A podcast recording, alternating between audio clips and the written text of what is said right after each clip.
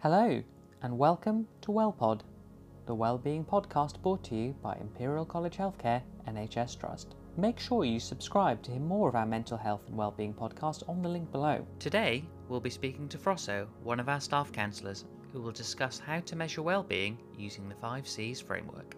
Hi, I'm Froso and I'm your host for today. I'm a staff counselor and I work for Contact. And today we'll be talking about the 5 Cs to well-being. Recently, I had a conversation with a colleague of mine. We thought about how you usually measure well-being, and we thought about the five C's, which is a bit about our connections. Let's look at the five C's and then break them down a bit. So, starting with connections, I think we have all realized how connections have changed during the pandemic. Who are we connected to, and in what level might have changed? So, we might find ourselves feeling very deeply connected with our colleagues and not that much with our families. We haven't seen them for so long. Um, what difference has that made to each one of us? Also, thinking connection a bit more. How to connect with all parts of ourselves? How do we pause and think? What do we feel? What do we think? Who do we think about? Then we're moving on to contribution, and let's start with thinking about in what context, for example we have all been asked to contribute more and more, um, either that being with our time, uh, energy wise, and how do we do that in a way that maybe bring more purpose and meaning in what we do, in the way we're contributing. And I would imagine for all of us, the downside of that is that we have been asked to do uh, more in a way that may have an impact on our own well-being.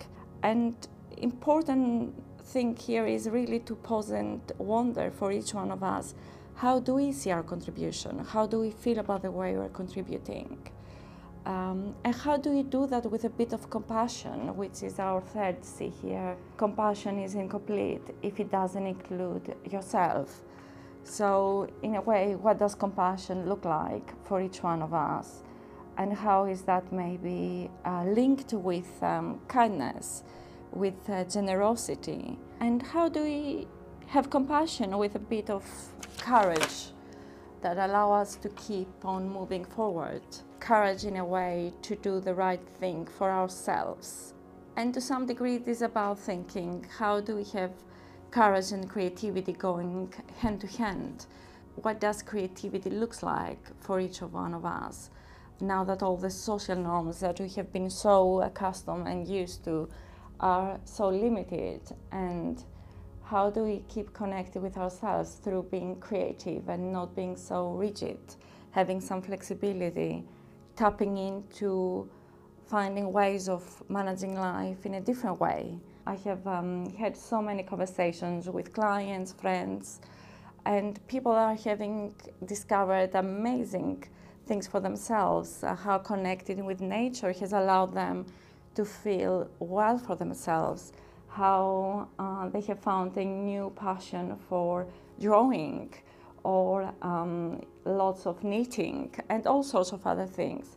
So maybe the question is, how do you really give yourself a bit of time to think? How is a framework can work for you uh, if you were to think about your connections, your contributions?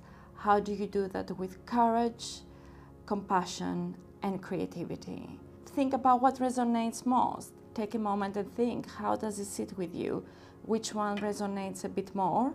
And have a conversation with the person that you want to, either a colleague, a friend, yourself, or come to contact. Thanks for listening to this week's podcast. If you want to hear more of our wellbeing podcasts, you can listen to the rest of the series on the link below and make sure you subscribe to our channel to hear more of our mental health and wellbeing podcasts.